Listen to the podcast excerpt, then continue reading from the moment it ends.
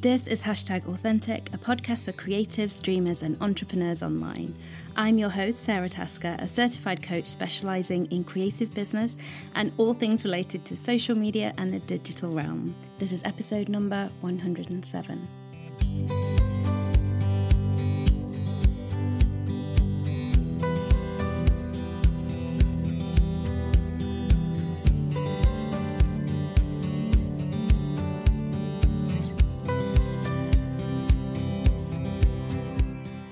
Hello, wonderful humans. How are you all doing this week? I have been busy, maybe a bit busier than I was supposed to be. I'm really trying to pace myself, but I get carried away very easily. So somehow this week it's been like two Instagram lives one with the wonderful women from the Good Ship Illustration, and one with today's guest, in fact, Jessica Rose Williams.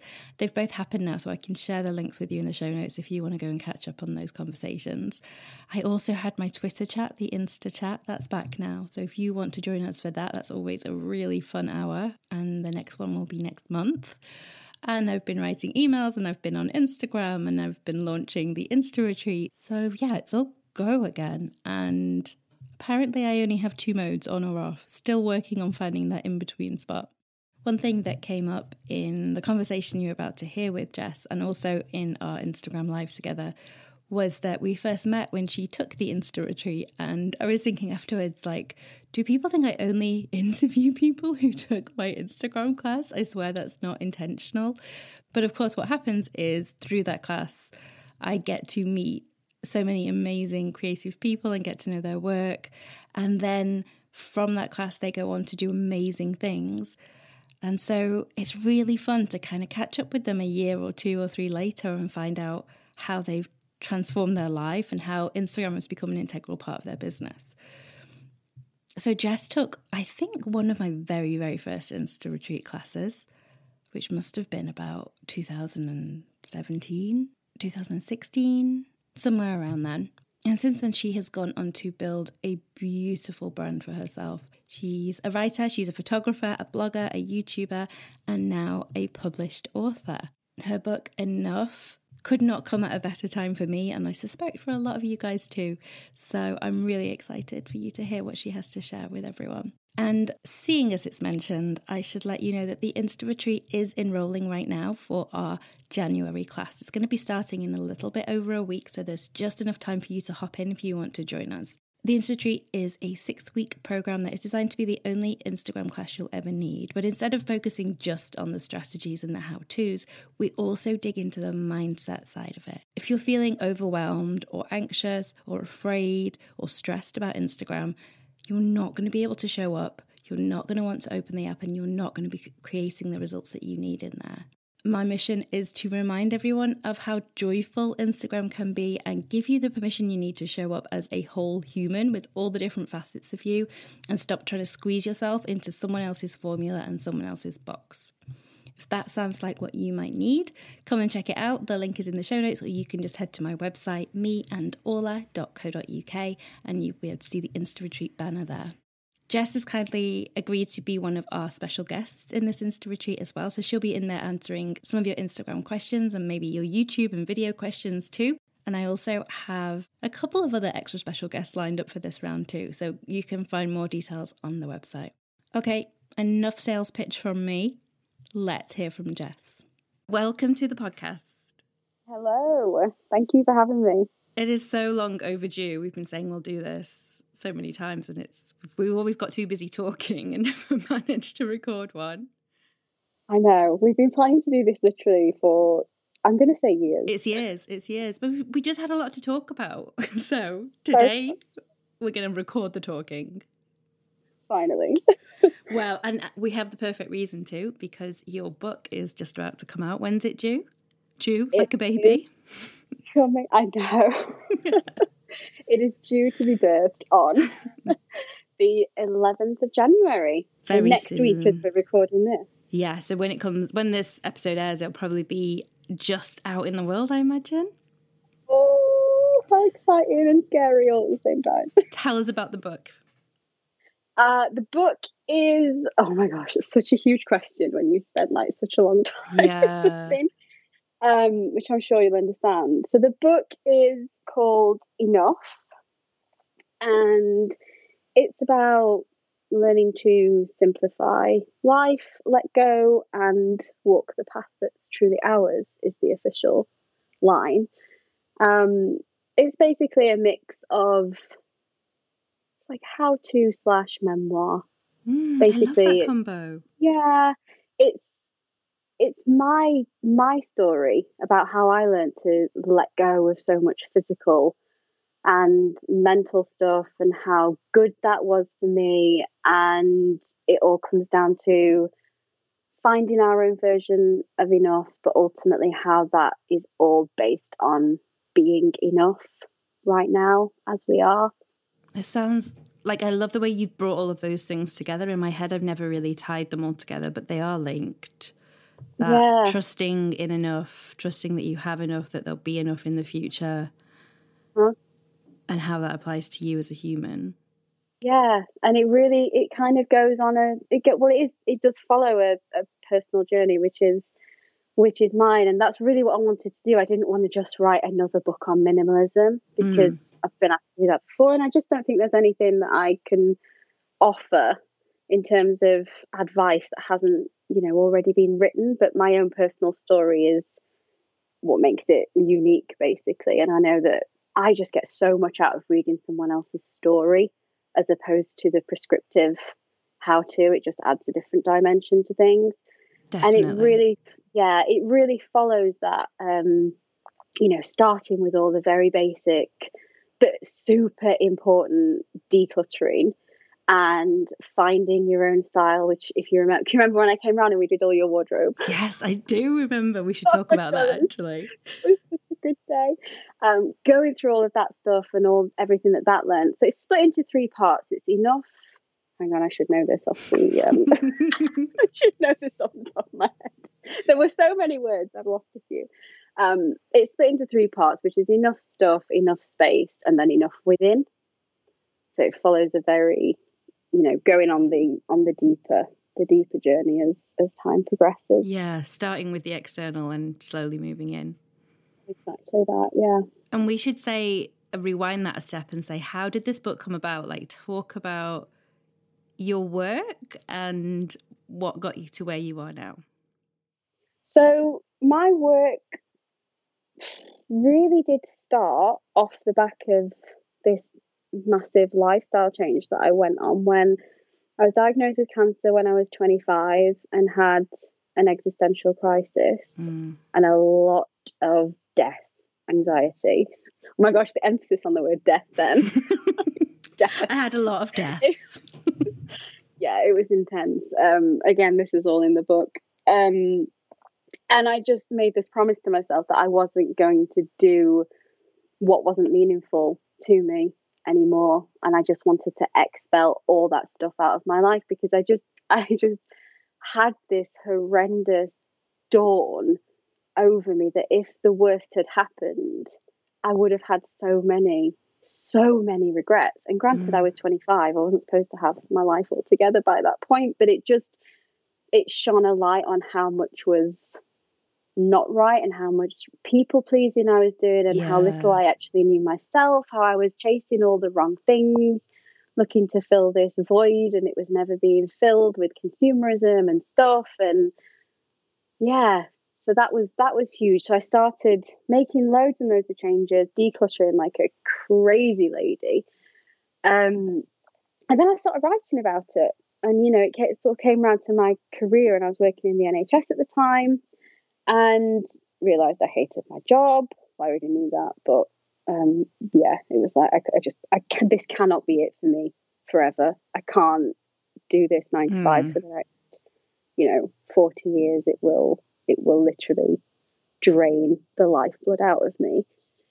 And I'd always wanted to start a blog and do something creative, and I'd always followed that. And it was, you know, it's really exciting time in our industry because people were actually starting to make this a thing. So, you know, hang on, let's, let's to... put this on a timeline. What kind of year is it when you're 25? Back, um, Ish. 2012, yeah. 13. So kind yeah. of around the time you took the Insta retreat. No, that came later later? because I started. Yeah, so I started the blog, took the leap, started doing that, writing about all the changes that I'd been making and how it affected me and general life to life stuff. And it took off. Like people started reading it, and I couldn't really understand why, but they did, and that was really, really exciting.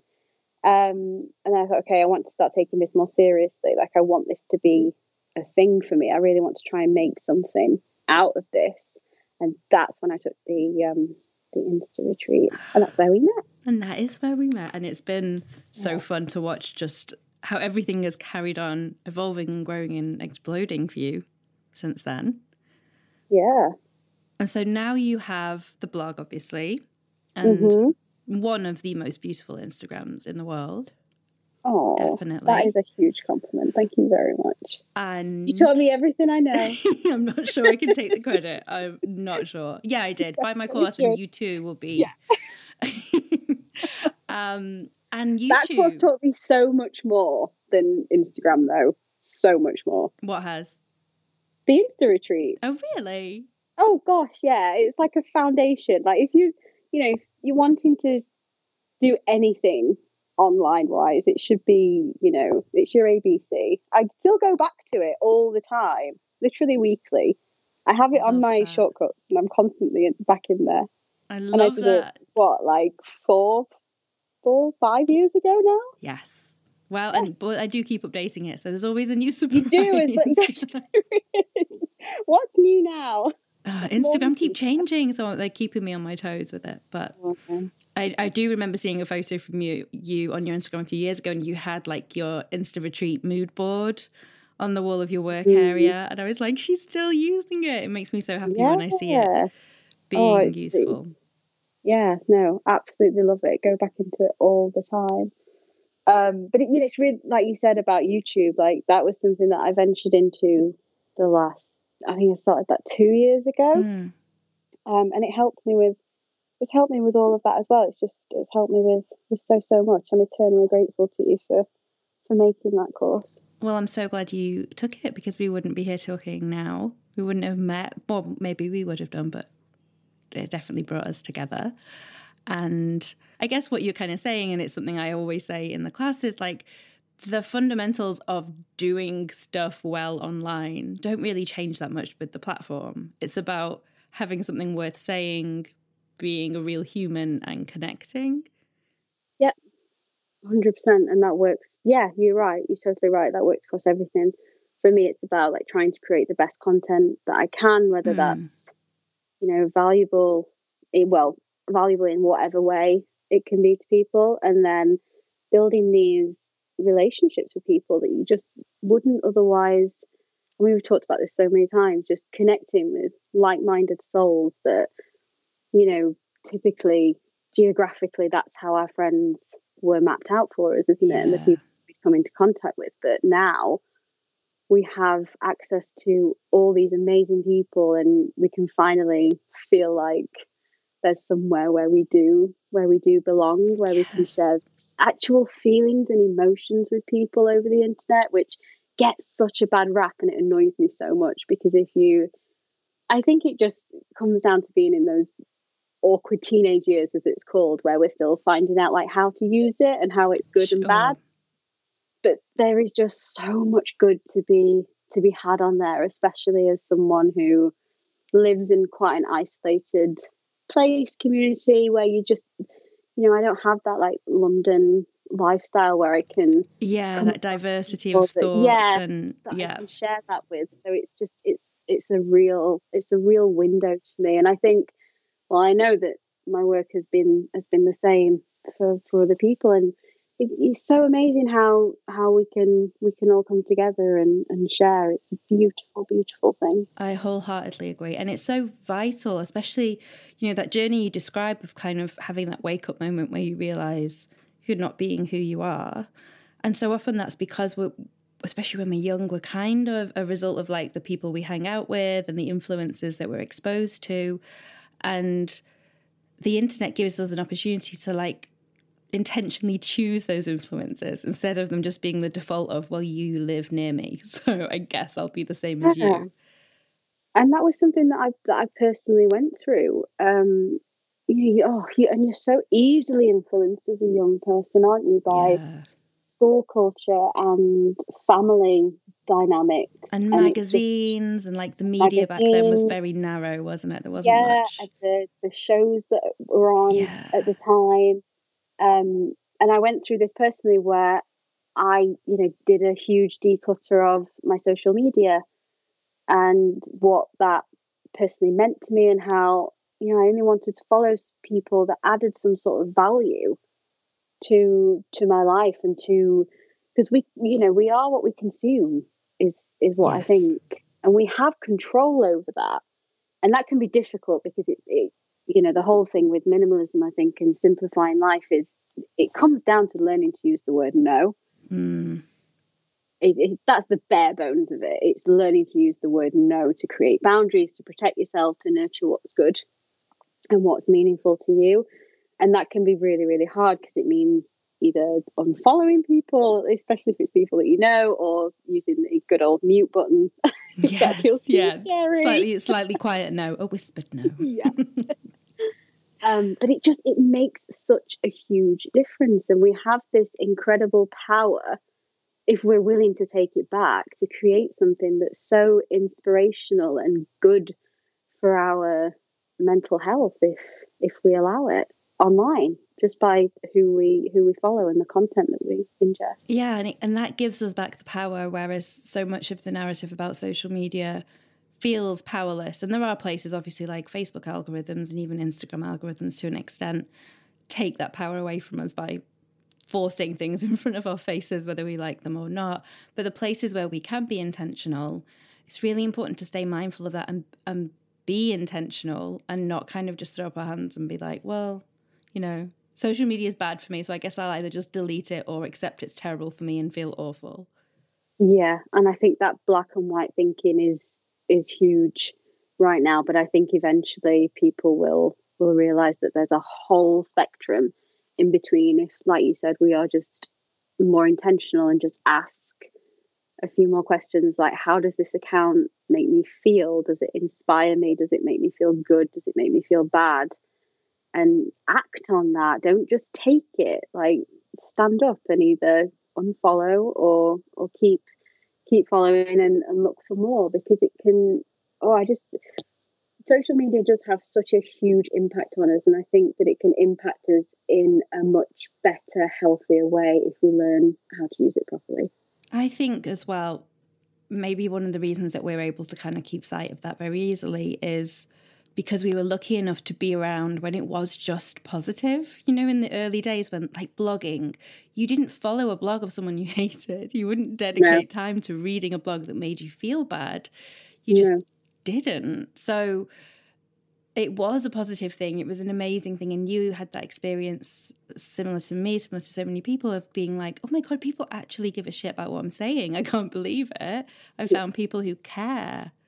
Yeah, definitely. And and now it's so much more there's so much more pressure. We in those days we had no expectations of it. We had no expectations of audiences or of ourselves. And it is hard to get back into that mindset especially i think if you didn't have that freedom and that joy at the beginning to kind of use as a compass to keep steering you back in that direction. Yeah and it's really hard because if you are wanting to start a blog or anything online and like in the early days there wasn't much advice on like how to do it no. whereas now there's an abundance of advice and it's so most most of it is so mechanical and heartless and emotionless it's just it's awful it asks um, you to be a um, machine completely. Yeah. The Instagram advice out there, and the people who come to me now who are like, I've done all these Instagram courses and I can't sleep and I can't go on Instagram without having a panic attack. And I don't yeah. blame them because it's it's it asks more than we're made for and it strips all the joy away. Yeah, definitely. Whereas, oh my gosh, give me those early Instagram days back.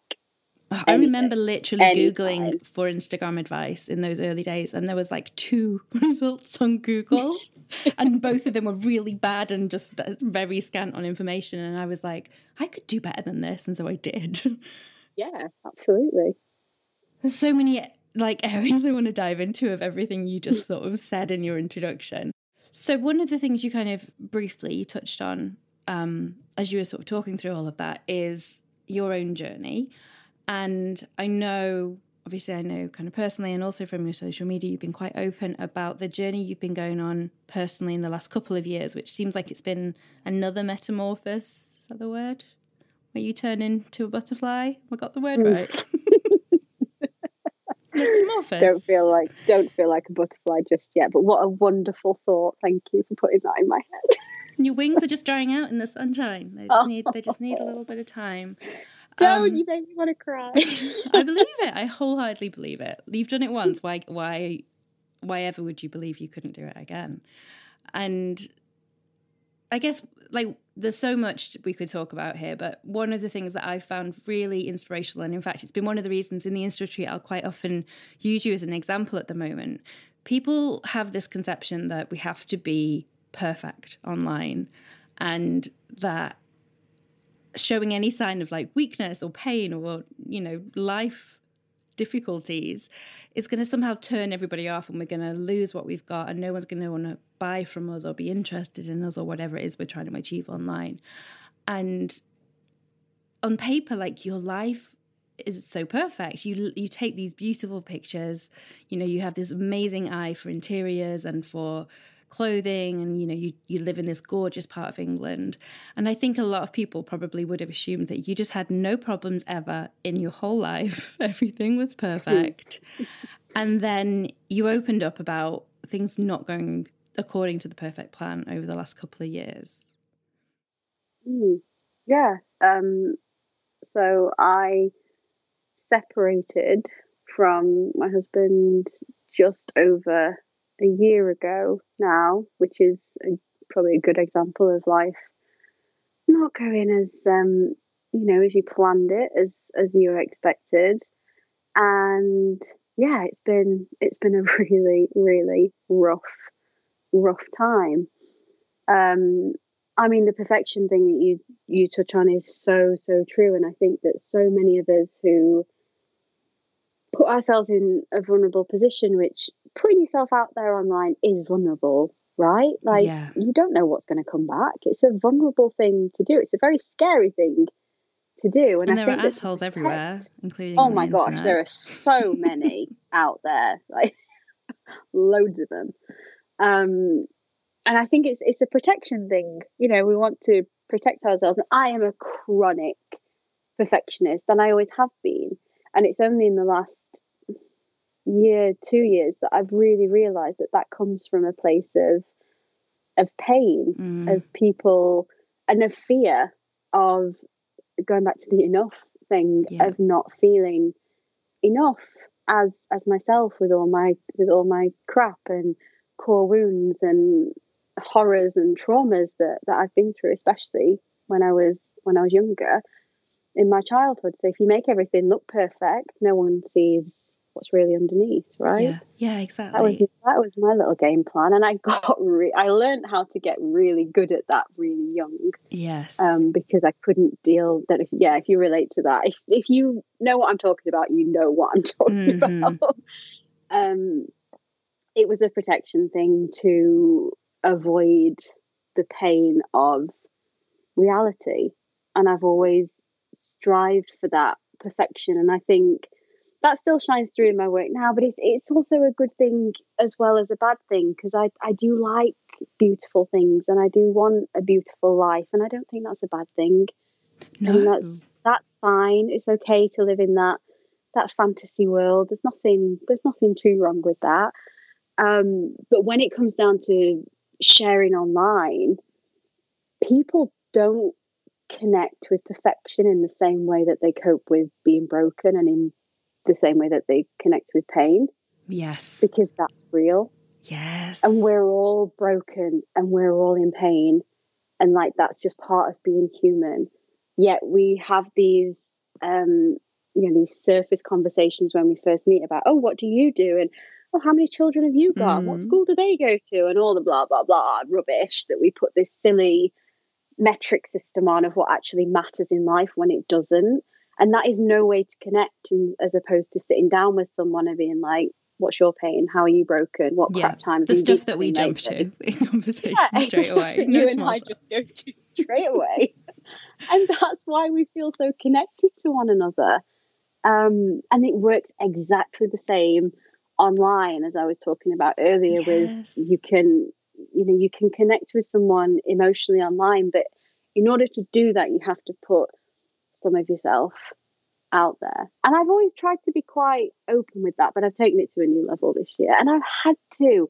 Like, my thing is to be honest and open with people. And yes, it all looks pretty on the surface, but captions and words are always very, yeah. very, very real and vulnerable. And I guess that's my own little way of trying to trying to balance things. Um, was there a part of you when it first all unfolded that was like, I just don't want to tell anyone about this? I imagine there was because that's quite a normal thing. There was quite a prolonged period of time where I legitimately thought I'll just go back to the house and film. Oh my god! And take pictures there. Just pretend. Yeah. Can you imagine how painful and traumatic it would have been to force yourself and through I was that? so close to doing it, and I thought I really like had to sit down with myself and be like, Jess, you, you need to start asking yourself some questions if and it, it really opened up my mind about my work and how much of my identity was wrapped up in that life at yeah, that house. yeah. Which is a trap we're all going to fall into i think doing this kind of work. Yeah yeah and how oh my gosh well if it's not all in a beautifully designed house, decorated house, it just won't work. It's like, no. And it, it was actually through opening up. And I just sat down and did a quite a simple video just telling people what had happened. And the comments just broke me. They yeah. absolutely broke me. They were like, we don't care where you are. Oh my gosh, I'm crying.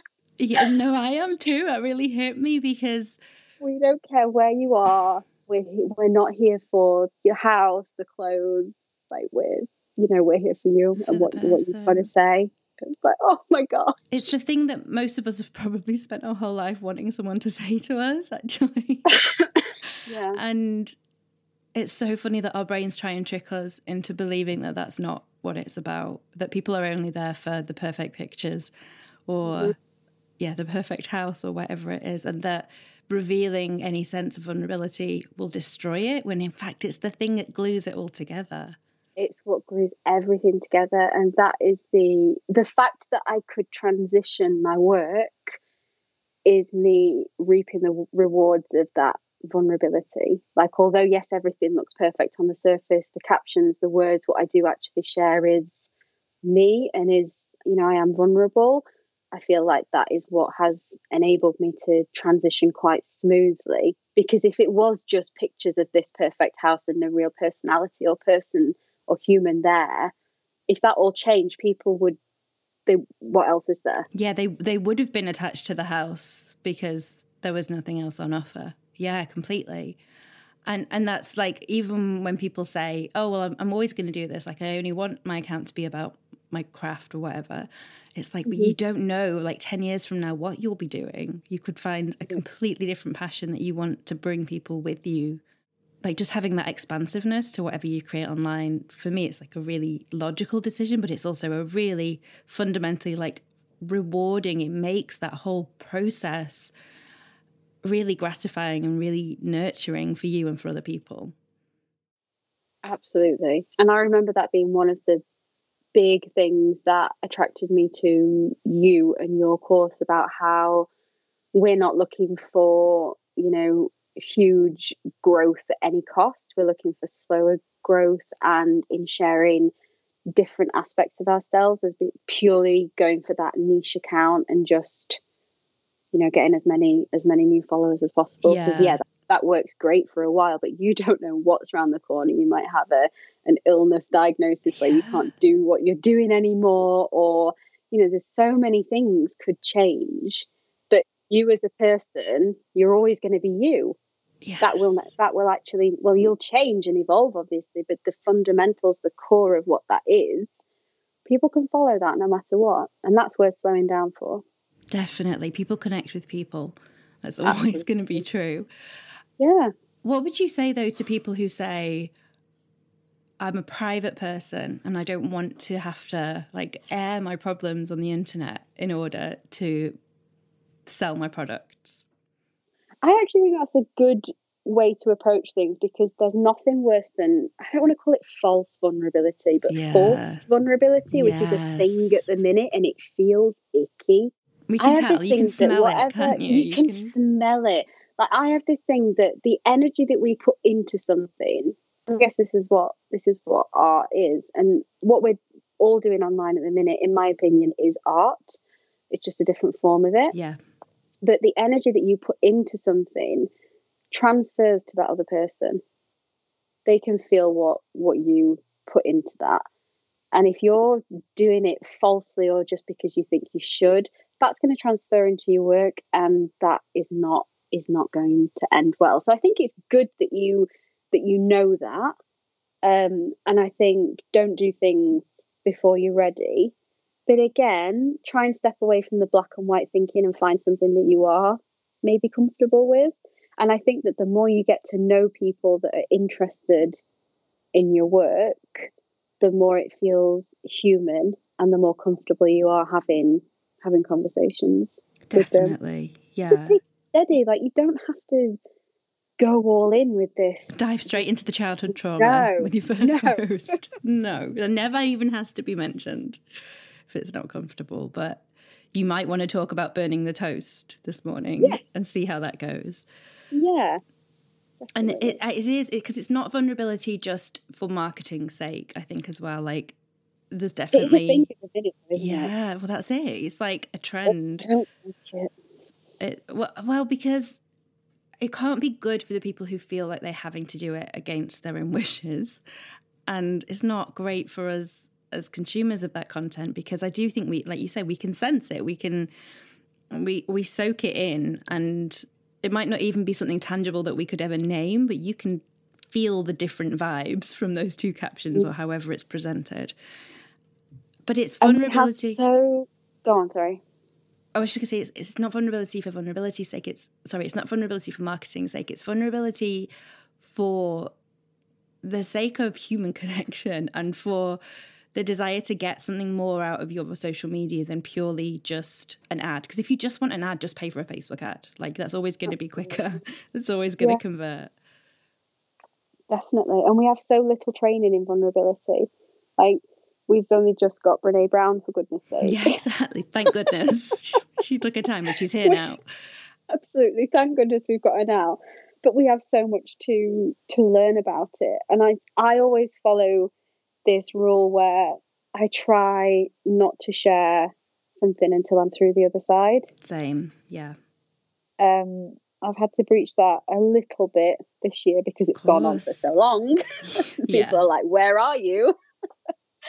um, but yeah, and that feels like a good, safe, healthy kind of kind of rule because that's the last thing that we need is everyone just losing losing it on the internet. yeah, that, that is I mean, I mean it might make a good reading for some people, but it's a scary, scary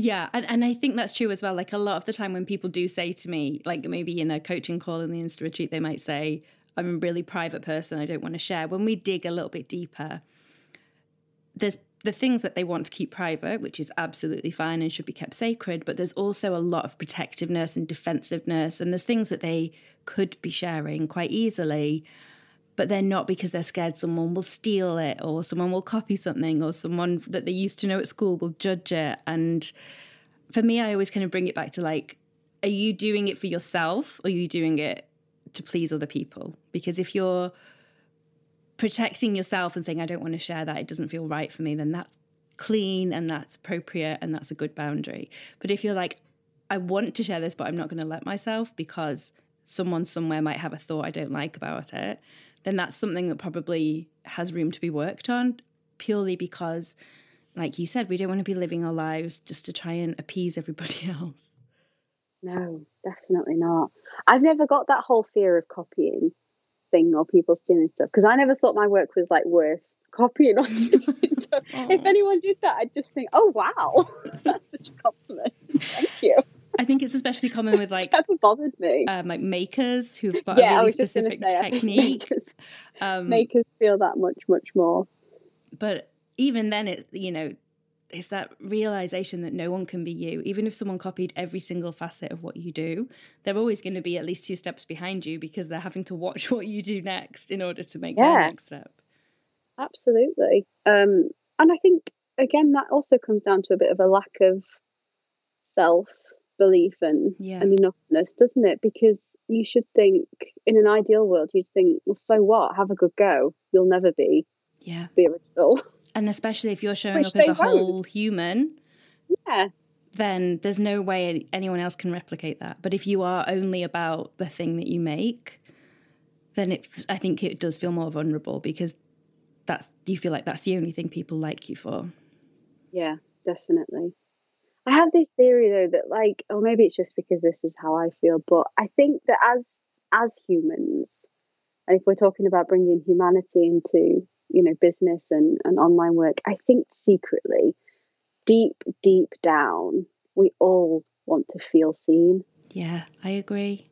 Why else would we be doing it, right? Why? No, especially when you think about the the genre and the, the industry that we're in of creativity and art, I think I think that is what we all we all do really really want. So, but it, it's a scary thing to do, and that's understandable. And I think you have to you know you have to find your way with it. If Jess, who started her blog in 2017, had read my most recent blog, blog post, she'd have had a stroke. I mean, I've come a long way since the beginning yeah. in terms of what I'm comfortable sharing. And she would have literally run and hid. You didn't do that by just ripping off the band aid. You did it no. by taking really small incremental steps and feeling safe in that place and then moving next to the next safe place. Yeah, it's all an experiment, isn't it? What you're, you know, what you're comfortable with. And I think there's a bit of a worry that, oh, if I'm vulnerable once, then that's what I have to do all the time. And it's not. And I said that in my most recent blog post when I really did open up about a lot of stuff. I said, I don't want this to define me or my online work, but I just want to give you a glimpse of what I am dealing with behind the scenes of what you do see. Yeah. And also, vulnerability isn't inherently about negative things. It can be about things that we're going through, but it can also be like one of my best performing posts ever was when I talked about the first year I'd made like more than 200k. And I wasn't, yes. I wasn't, there was no woe is me. I was like, guys, can you believe this? Yeah. But it was vulnerable. Like it felt frightening to even admit it. I had all my own baggage behind the scenes about like, yeah, whether I deserve money and all of that mm-hmm. stuff. So it was still really vulnerable. A few bad reactions to that as well. Yeah, but an overwhelming positive reaction, of course. The bad exactly. reactions, the ones I focused on at the time, of course. Yeah, of course. Um, but yeah, I, and that's the thing. Like vulnerability can be a positive or a negative thing. It's just about being really honest about the human experience in a way that we're trained from a very young age not to be, especially not with strangers, especially not in public. Yeah.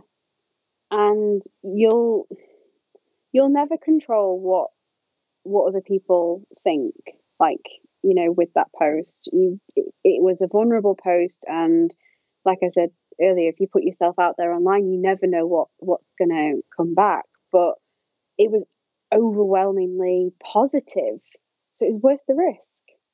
I had a coach say to me once like why are you trying to make every single person like you? Not even jesus did that thought oh, that was such a good. I'm not particularly religious, but I did think that was a really beautiful way of phrasing it.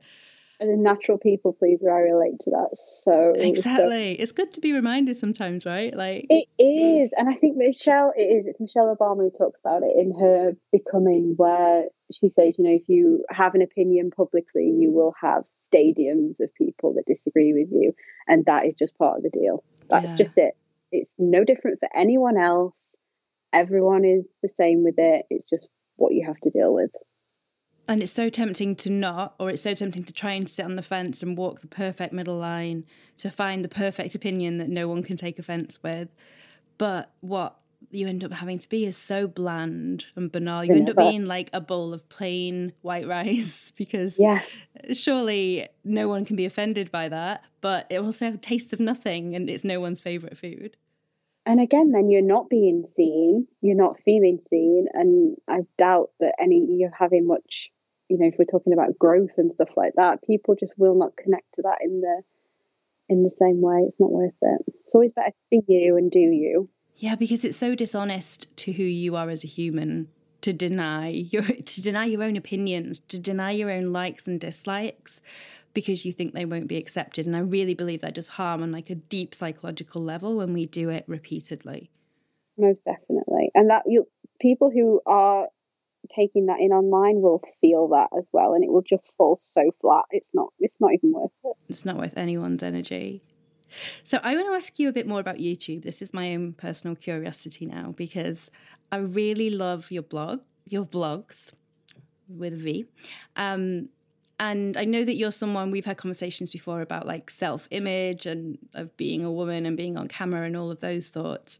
How mm. hard or easy did you find starting that as a project? So you're talking to camera a lot of the time and you're filming yourself as you go about your day to day life, which means, you know, sometimes there might be mess behind you or sometimes like your hair might be out of place.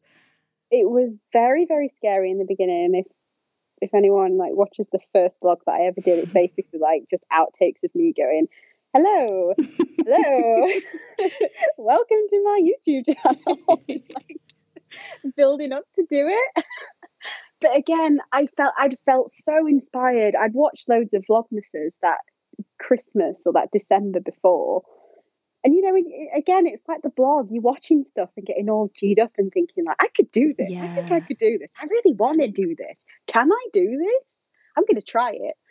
Um, and I just did it. I just sort of ripped the band-aid off. But I've been again about building up. I'd had my blog for years. I'd been on Instagram for years. I started talking on Instagram stories. I'd, I was used to all that stuff. It just felt like the next like a, a next step. Yeah the next um, the next level in the video game of social yeah. media. But interestingly going back to the perfectionist in me i i was like okay i need like the best vlogging camera for this. Yeah.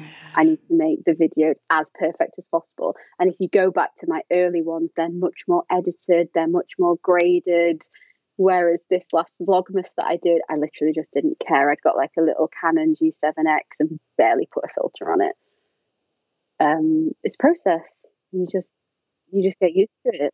Yeah. And was that because was that born from the responses you got realizing that it didn't matter as much to everyone else or was that just sometimes it's just born from practicality as well like you just oh, I can't be bothered anymore it's taking me 3 days to edit one yeah I think it was. I think it came from just finding my feet, building, building my own confidence, and building a connection with a real community on there. Where when I pick up the camera, I know who I'm speaking to yeah. now. It's not.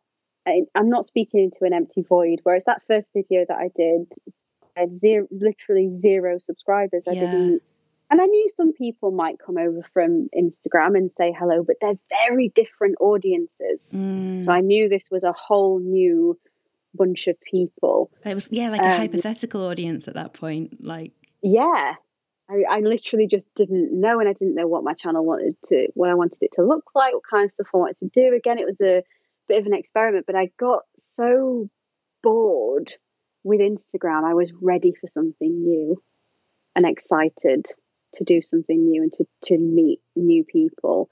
And it's been like huge in terms of instagram growth for me. Most people now find me via youtube. That's amazing. When you say you're bored of instagram was that bored of the challenge of instagram bored of it because of changes they've made? I just feel like it like we said earlier i'd love to go back to those early days. Mm. i feel like the human the humanity of it has has dwindled in favor of pleasing the algorithm. And I don't feel like you can express well you can because we've got reels and we've got talking to camera on stories and video now. You can.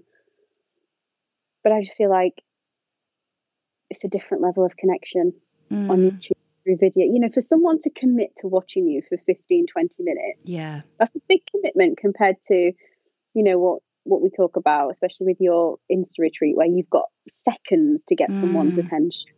It's a totally different um, ball game. It's similar yeah, to a podcast, actually, because like, yeah, if someone's going to listen, similar.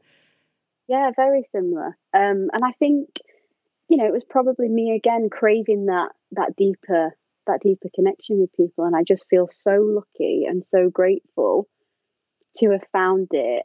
And it's strange because again, the perfectionism thing. It's like, yeah, you know, you find find a few people in the beginning, and then you're building confidence. Like they they boost your confidence. It's it's all this like it has to be. There's so many cogs in the machine. What I'm trying to say, and they're they're all mm. dependent on one another, and you can't grow whatever it is that you're wanting to grow without these other these people who are just everything in terms of of what you're doing online and the stereotypical but also not stereotypical like success of that of making something that's genuinely meaningful.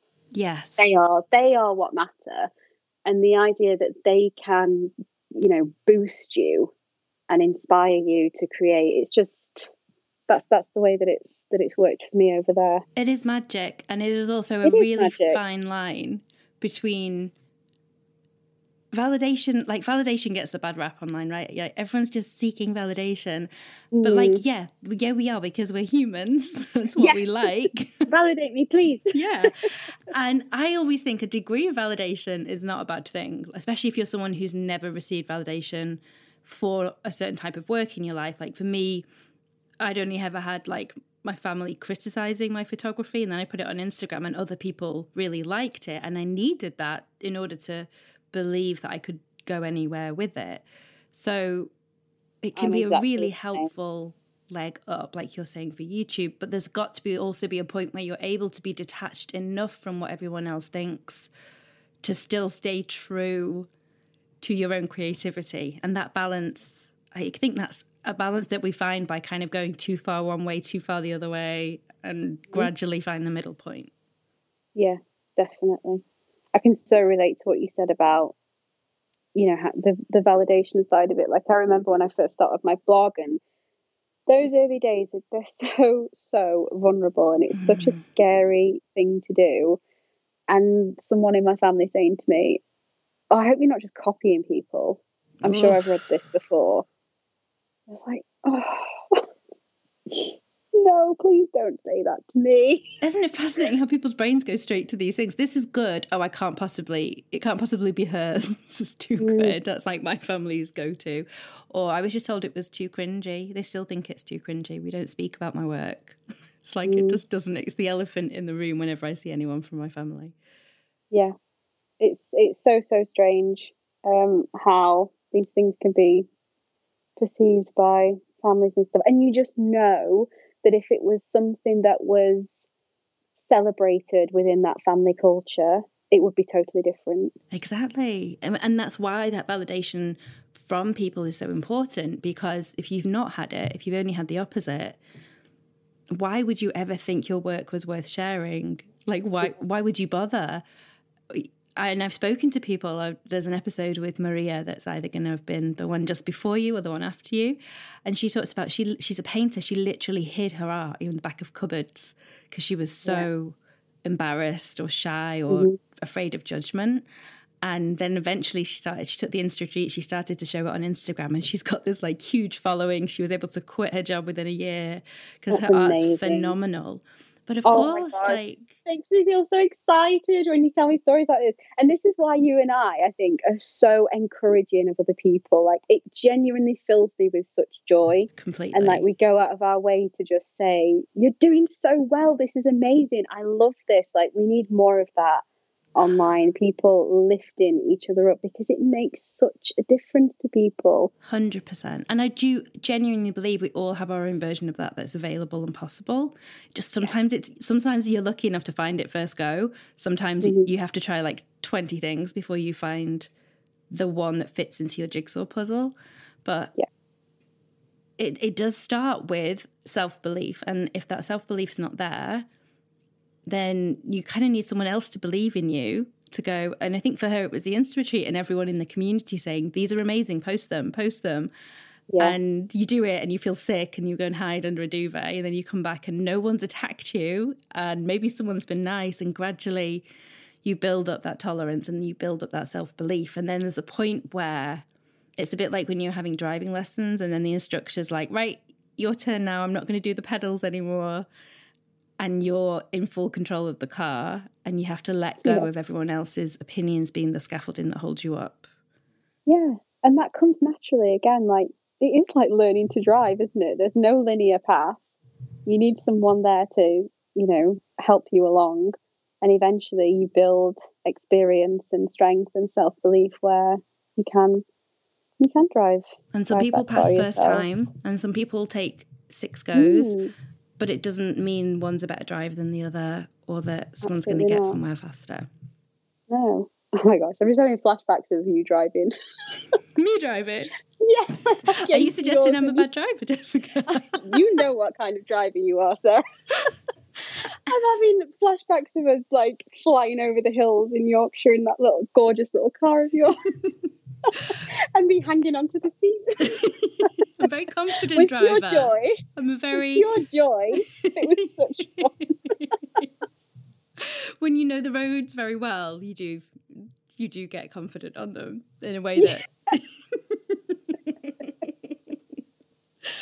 um but we do we need those groups and we need people to believe in us and i think i hope that that's the future of the internet that you know, going back to what we were saying earlier, that you can connect with people who are like you. It doesn't have to be mm. someone who's already doing what you want to do. It can just be, you know, like in the Insta retreat, which is such a golden group of people with similar desires and at similar or loads of different stages, but people that can connect and really lift each other up. It's such a beautiful thing. I'll often say to people like when you say who they're so caught up in comparison or they're so caught up in like someone's got more numbers than me and I'll always say to them, who do you follow? And they'll just list off like all of their industry competitors. And the best thing you can do is just mute all of them and go and find people that just see the world the way you see it. Even if their car- their account is about like steps, the band, or I don't even know, like slime. Just go and find the people who light you up because you're going to learn so much more from how you respond to their content than you will ever learn from trying to be the same as everybody else. There's no point in trying to do that. What a boring thing if everyone was the same anyway. Who who wants to be be the same? And even if you were like we were saying about the copying thing, you're never going to be the original. You need to you need to do things your own way of which there is loads of scope, loads more than you can even imagine to do that and be yourself and be okay with that and you will then inspire that in other people so it sounds like the book is going to help us with this with this mission yeah it's related it's all it all ties together have you got advice for someone who's listening to this and sort of recognizing their own patterns or their own fears and wants to try and connect more with the person they are and, and, and to test this idea that maybe who you are is already enough. yeah, you're stuck. No. I do. I have no advice for you. um, oh my gosh, what a huge question. I think it comes down to, again, learning to use the word no. Yeah. And what if we don't want to do that though, Jess? You've got to not an easier way. It's not... a case of what you want more, Sarah, because yeah. those paths are both paths are available, and so many people walk in ignorant bliss. Mm. And I'm fine with that. Like that that's the way the world works at the minute. Most people are on this path, this trajectory where they think, you know, they believe all this stuff that they're told by the media and consumerism that we're not enough as we are, and that if we have this, this, and this, and Instagram followers come into that now. Yeah, completely. And an Instagram account is now one of those things, whereas it just used to be a family and a house and a paid off mortgage and, you know, a degree from this university. That will make you happy. And most people will never do the deep work of uncovering what it is that they actually want, what they actually desire. They're happy to just, well, they're not happy I don't think many of them, but who knows? they're just carrying on and they're, they're not interested in in doing anything else and both are available all i can say is that from my personal experience the richer journey is to stop ask a few questions try and be a little bit braver a little bit more intentional and to honor yourself in a way that you are so worthy of and what is on the other side of that is so much better than where you're headed right now. But it's up to you. It is it comes down to what you want more. Yeah. Because some people are happy with that, some people aren't. And I think you know, like I knew at that time in my life, I am I am not happy. This is not this is not for me and I like I had such a physical reaction to that nine to five job. And I mm. think if mm. anyone's listening that is the same, you'll know which kind of person you are, and you'll probably be able to point out people that you know in life as to which kind of person yeah they are. And it's a case of what you want more. You're more tolerant of the other side of it than maybe I am because I kind of feel like we're at this point now where the planet cannot sustain us all continuing to live in that state of I'll just buy oh, something I else agree. and I'll feel. I know, and I know you're far more active in the sustainability world than I am. I have to say, like especially as my health has worsened, my reliance on things like Amazon has increased, which is not great. Yeah. But even I mean, I it's very non-judgmental of sustainability, though as well. It's, like well, that's a whole other subject that I could talk about. yeah, about. it's a nightmare because we're all part of the problem and we're all part oh of the system. Gosh, and yeah. ugh, but yeah, the, the planet can't sustain this level of us all trying to buy our way out of misery. And I don't even think the human brain can sustain this pressure. Yeah. Well, that's what I mean about the happiness. Like, it, it, it's not happiness, it's or fulfillment, which is, I think, is actually so much more important and realistic in life. It's ignorant bliss. It's blind. It's not even bliss, though, is It's ignorant. Not okayness. really. As someone who's been there, it's vile. So you have to ask yourself, like, what's you know what is worth more do do i learn to be a little bit more uncomfortable and see where that goes and my advice is do it like find people to hold your hand while you do it buy my book that'll that'll hopefully hold your hand as you do it um buy the book yeah this is one thing you should buy but it's all right because paper is renewable whenever i think of whenever I have these kind of conversations, I think about what if my dad was listening. Dad, I love you. But um, he is someone who is very deeply mired in the idea that you work a nine to five job, you never take sick days, you you're lazy if you don't want to work a nine to five job. You're like morally deficient. What's wrong with you? And like don't go buy like he's he's quite disapproving of us wanting to buy a French house because it's just not you know it's not on the sheet. It's not on the sheet of how to live a good life. We should be saving for a loft conversion or something.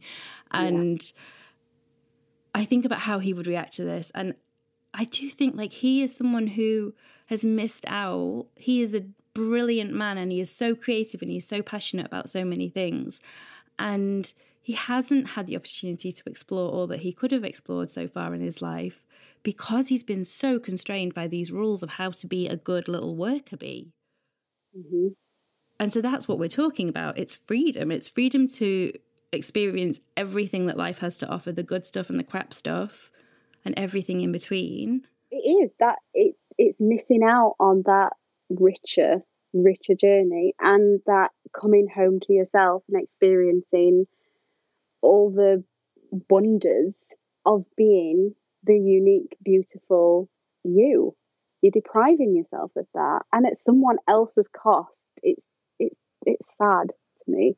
Yeah. It's really really sad, but I can also really really relate to it. Hundred, and I think it's a huge huge problem, and you know it's one of the reasons I wanted to to write the book to to share my own story.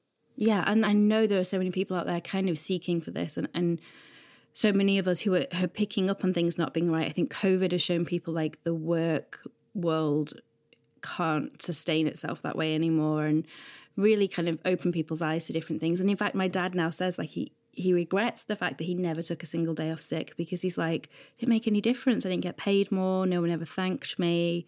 Like I, I went in when I was feeling awful. And yeah, I think the change happens slowly, but it's this realization that we come to that we've been told a lot of things in our lives that we don't we've been told a lot of things in our lives that aren't necessarily true and we have to kind of take them all out and put them on the table in front of us and choose which ones we put back in our heads. And we get to choose. We forget how much control and choice we actually have because we're constantly told that we are smaller and more powerless than we actually are in terms you know in terms of our own life. It's so interesting to me that your dad's had that recently because have you read the book about the five biggest regrets of the dying? No, I have seen it, but I've not read it. I haven't read it, but I got I had this bit I had a bit of a anxiety crisis over Christmas and New Year, and I was I was re- there's a really good article on it which basically like sums everything up, but it's definitely a book that I want to read. And what I basically did was like flip them around and created like a little rule book for myself. Ah. Um, but one of them is to people regret working too hard. So uh, one of the things on my rule book is don't work too hard. Interesting. It's You're right because no one gets to the end of their life and go, oh, "God, I just wish I'd spent more hours at my desk." Mm-mm, no way.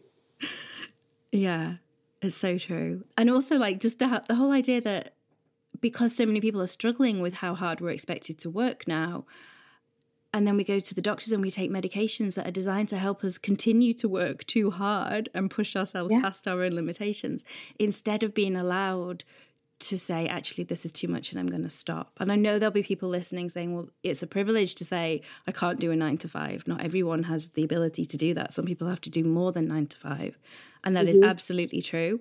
And i think it's completely broken. I think that the fact that there are people out there who are working themselves sick just to survive shows how far off track we've got.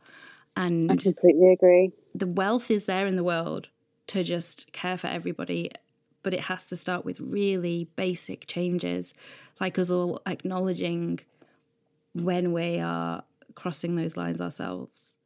Yeah. And to stop expecting ourselves to not be a human. Yes, that's it. That's it. We're not because robots. That, that is all that we can be. And you, you think back to how, you know, this plan for people used to go with, um, you know, I'm going back to like industrial revolution and even up to like, you know, 50s and 60s where just one person went out to work and like everything that we could expect and afford was built around that mm. expectation. Mm. And then you throw you know more freedom and opportunities for women in there.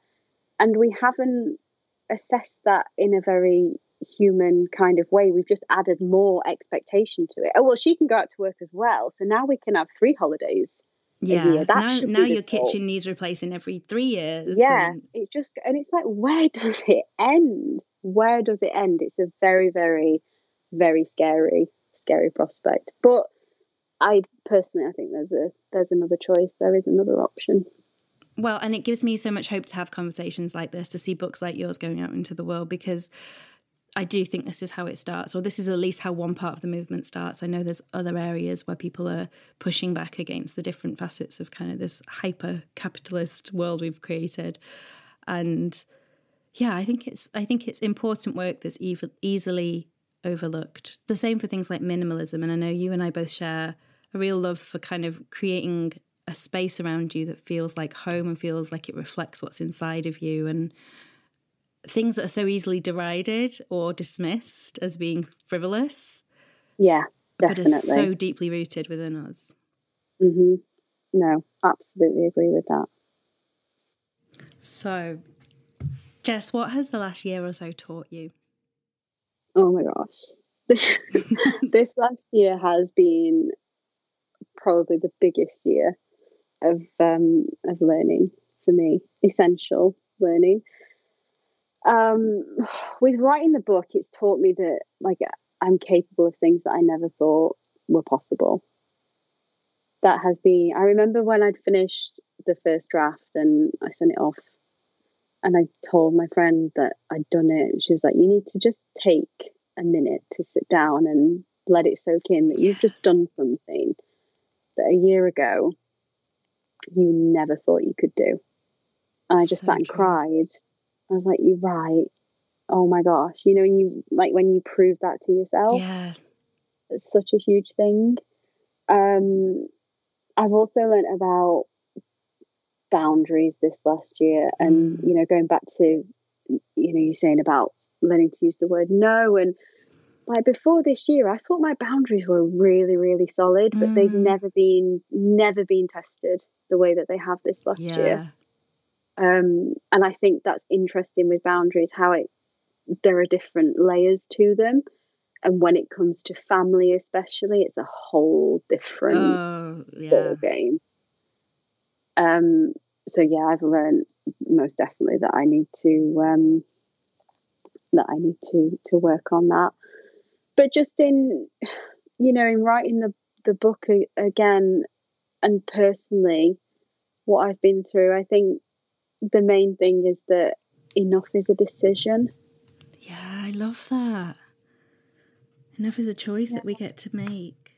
it's a choice that we get to make. We get to choose, and we get to choose when, and that has that's given me a lot of hope, and uh, it's made me feel quite powerful and pa- quite grounded again. Yeah. Where I once felt completely, you know, knocked off my feet. Like I've always felt like a person who knows where I'm going and always has the next target in sight. And I lived like that for so long. It was like, okay, what's next? What's next? What's next? And it used to be on that very stereotypical trajectory that we've, you know, we've spoken about earlier. Mm. Like, oh, what what holiday next? Which place next? How many followers next? Um, what how big a house next? What job promotion next? And then it all shifted to more intentional, um, personal things but that's just in my nature to be quite like that anyway quite driven and, and forward looking Yeah.